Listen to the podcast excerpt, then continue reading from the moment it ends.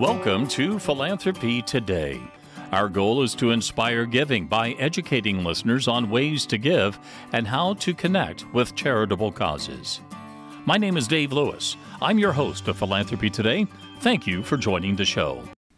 In continuing our series of interviews with past presidents and past chairs of the Greater Manhattan Community Foundation, Vern, today we have as a guest a man who has really become just one of the greatest, most generous people in our community.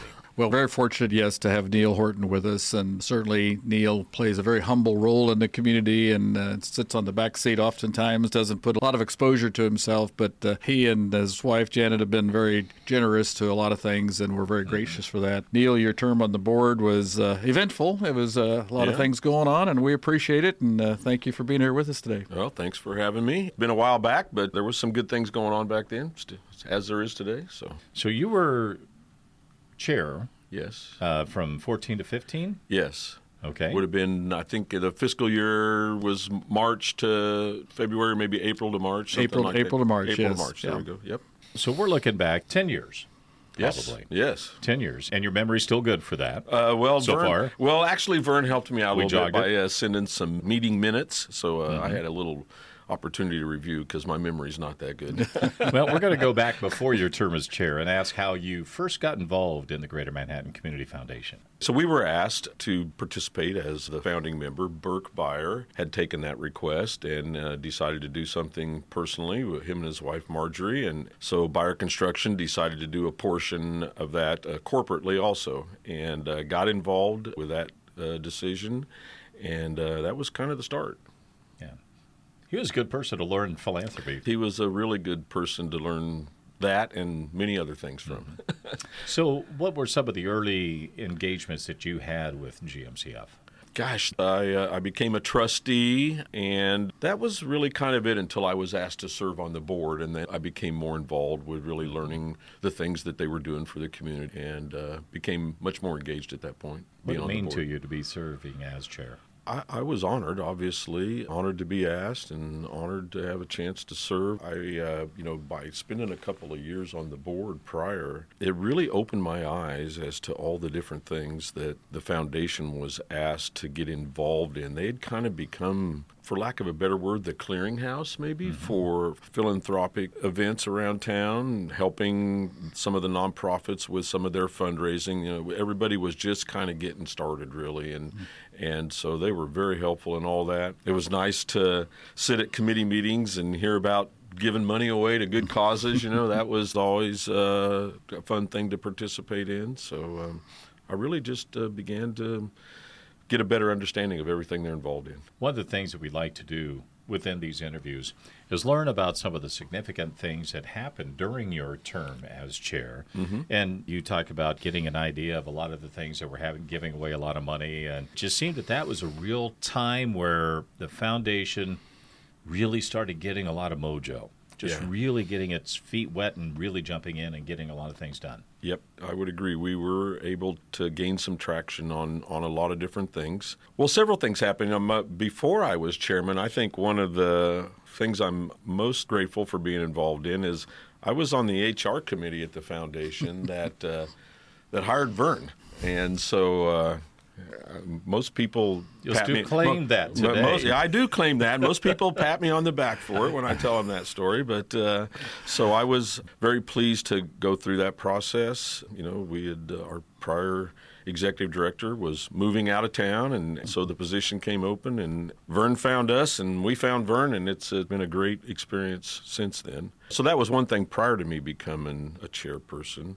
Some of the things that happened in 2014, the discussions got started about uh, forming a young trustee program. It was just getting talked about and trying to figure out how to engage uh, young people in the community. And so, um, you know, 10 years later, that's grown into a pretty nice thing. And there's lots of young trustees. How many do we have? The active group is probably a good 30. The total list is probably closer to 50 or 60, but they venture as to their time availability and stuff, but Yeah. they do a great job. So. But they've started their own signature Oh, yeah. fundraisers, a couple of those, Yep, and, and, right. and they're really supporting things in the community. So Yeah. that's been a great program. Uh, that got the infancy happened in uh, 2014 there. Mm-hmm. Grants that year were awarded were $134,000 that year. That seemed like uh, a big number at the time. I'm sure it's changed, but uh, but it was a big number at the time. And 10 years later, Vern, where's that number?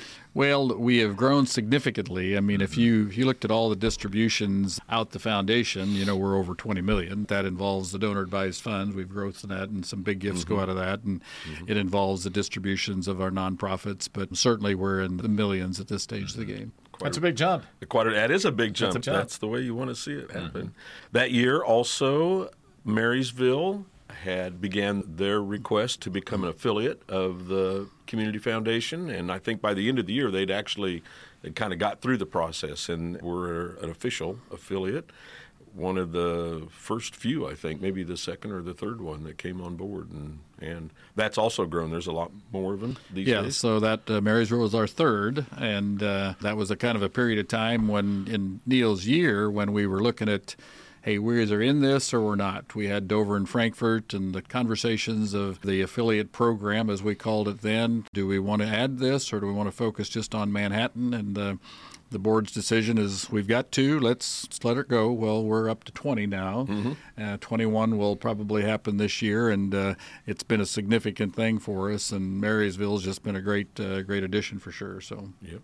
Also, uh, that year, a discussion got started, uh, I believe, over a lunch about uh, the guardian angels and uh, you know the fairy godmothers uh, group had been going for quite a while and they were just having a great success in town and um, wondered, you know, if a men's group couldn't be formed that would kind of do similar things. And so uh, I think uh, Vern actually had the idea and bought a lunch to pitch it to myself and Neil Helmick, and uh, that kind of got that thing started, and, and it flourished also, continues to flourish today.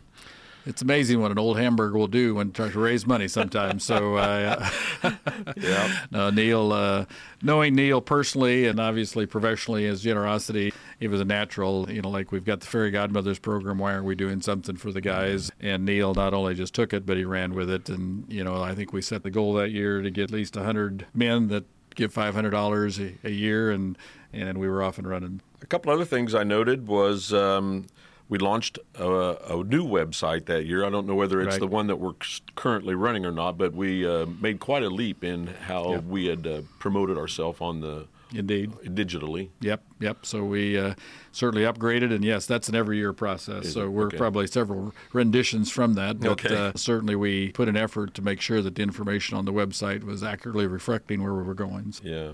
And then my other note was that uh, we began the year at $46 million and $46.2 million in total assets and ended the year at 56.3. So grew right at 25% that year. Yep. Pretty good. And that was kind of our clip that we were going on there for a little bit. So uh, we were doing things that certainly people became aware of the community foundation and quite frankly neil and the board members uh, gave credibility to that. Uh, not only were they just sitting on the board and meeting on a monthly basis here but their involvement in the community and, and the knowledge of community members that they were a part of this organization is really what gave the confidence and the uh, trust to others to get involved. And Neil, I appreciate that more than anything. Uh, you and the trustees really have gotten around the staff and supported us and supported these community efforts. That's been wonderful. In 2014, how many staff members did you have? Well, 2014 there were 2.37 or 2.75. Uh, uh-huh. Elaine was three quarters, and Marla and I were full time. So it was good times, and but you could we were very adaptable and we could make things happen fast. You know, you didn't have to tell too many people what to do. It just rock and roll. Yeah. Neil, do you recall some of the other members of the board at the time where you served as chair? Yeah, I uh, actually have a list here of names that we can work with. So um, on the board in 2014 was myself, Matt Crocker, Karen Roberts, Bill Richter, Neil Helmick, Jim Gordon, Lisa Ward, and Jody Kaus. You know, and they all still are very involved. Very involved. All yeah. of them still yeah. very involved in not just within the foundation, but within our community as a general. Yeah. As yeah. general thought. So.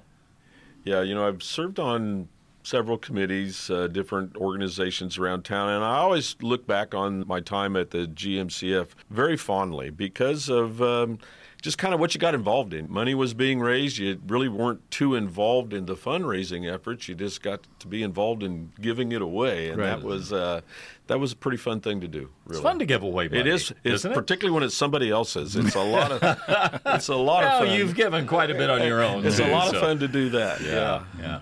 Well, let's look back about the foundation and think about how we are serving the community, not just the community of Manhattan, but also you made mention of Marysville and, Mm-hmm. and the affiliate partnership programs that we have.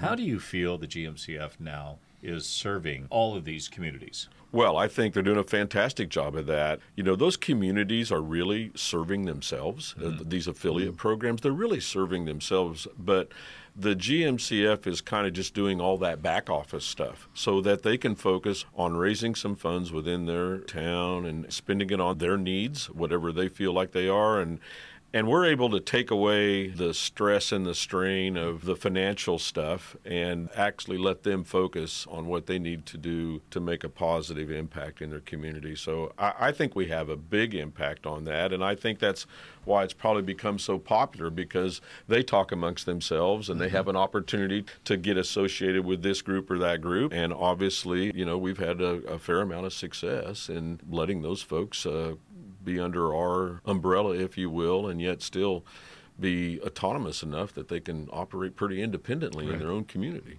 I think one of the things, and it speaks largely for the staff here, that there is, when you're talking thousands, tens of thousands in some of these communities, and millions of dollars in other communities, there's a tremendous amount of trust. Yes. And that trust is not, in today's world, easy No. to gain. No, it's not. You have to earn it, and I think we have earned that. And your reputation is always out in front of you, Yeah. and so uh, that's served us very well. I think. We've been looking back at the past 25 years, and of course, you know, 14 to 15, you know, when you were chair.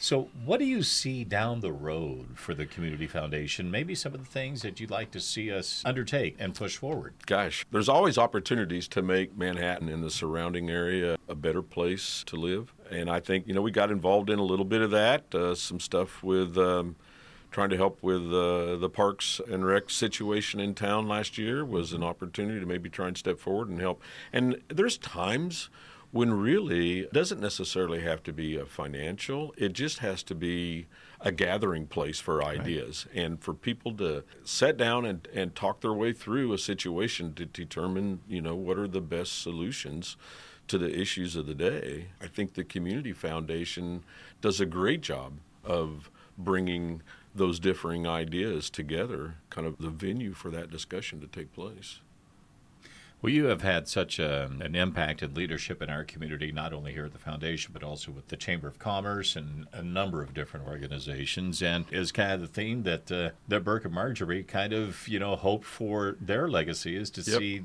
that continue within their company. Yeah, yeah. Burke was very focused about that. He talked about it all the time about how he had uh, finished up his military service after World War II and was on the West Coast where he was uh, discharged. And uh, Marge had driven out there to meet him. hadn't been married very long, and they decided they were just going to take a little tour uh, up and down the West Coast and see what was there. Maybe were there an opportunity to start a life out there? And he said, you know, we he tells the story. You know, we drove around for a week or so and realized there wasn't anything nicer than Manhattan, Kansas. and, and so they just pointed their car back to Kansas, and you know, here we are. And I have to say, in all the traveling I've done, I usually feel the same way. You know, there's just not a better place than Manhattan, Kansas. Well, and, and the beauty of it, and we have so many supportive people in this community of one another. The businesses, small business, large business, the university, and, and the downtown, and the young and old, and it's a young feeling community, and, and that's where the community foundation has come into play, and and really to, to thank you again, Neil. Uh, uh, for what you've done and to get involved in your community, I think is very important. And and uh, what you've done with the Community Foundation, serving on the board, continue to serve as a trustee. We're very thankful for that and grateful you did that. So. Yeah, I was pleased to be asked. Thankful for being asked. Thank you for joining us for Philanthropy Today, an inside look at the Greater Manhattan Community Foundation. You can always learn more about the GMCF at our website, mcfks.org. We also invite you to subscribe to Philanthropy Today on Apple, Spotify, Amazon, or wherever you get your podcasts. I'm Dave Lewis. I'm proud to host Philanthropy Today. It's hosted and produced in the Ad Astra Cast Studios in downtown Manhattan, Kansas.